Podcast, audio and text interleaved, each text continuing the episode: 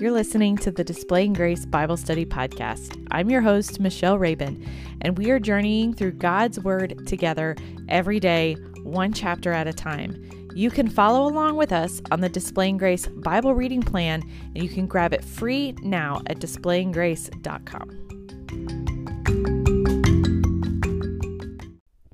So, today we're tackling the shortest chapter in the book of Job, chapter 25, and it is Bildad's response to Job, and it's a very weak response, as we can tell from its um, shortened length. But I wanted to kind of point this out and where he has a a interesting view um, and how scripture sort of refutes what he is is saying and he's talking about um, how can a man be righteous before god? How can one be born of a woman pure? And we know that that we are not born sinless um, that we are born sinful. And so we understand this and we we know this.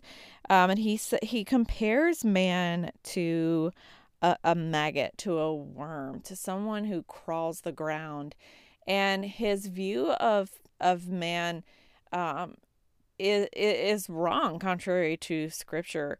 While our righteousness is like filthy rags, while we bring um, nothing of value, while we are sinful by nature, we are, however, created in God's image, and um, we have to we have to hold on to this. So we're created in the image of God, and we are we are vastly important to God because we are made in His image. And that is something that we can hold on to and we can um, cling to. And so we can approach God boldly in faith because of this, because we are made in God's image, because He uh, he finds us worthy and valuable, uh, we can we can approach him. We can approach him in faith. We can pray in faith. We can reach out and cry out to God in faith because of of how we are made, how we are created. And so we see that his response is is weak and his view of God has so distorted his view of of man. And while it, sounds good, we do have to keep in mind that we are created in the image of God and we are not worthless in the eyes of God. God finds us valuable. If He didn't find us valuable, then He wouldn't have sent His Son Jesus Christ to die on a cross for us.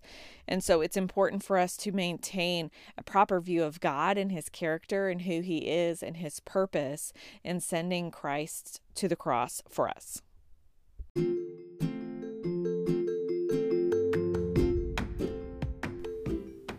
Thank you for listening to the Displaying Grace Bible Study Podcast. We cannot wait to share God's Word with you in 2020.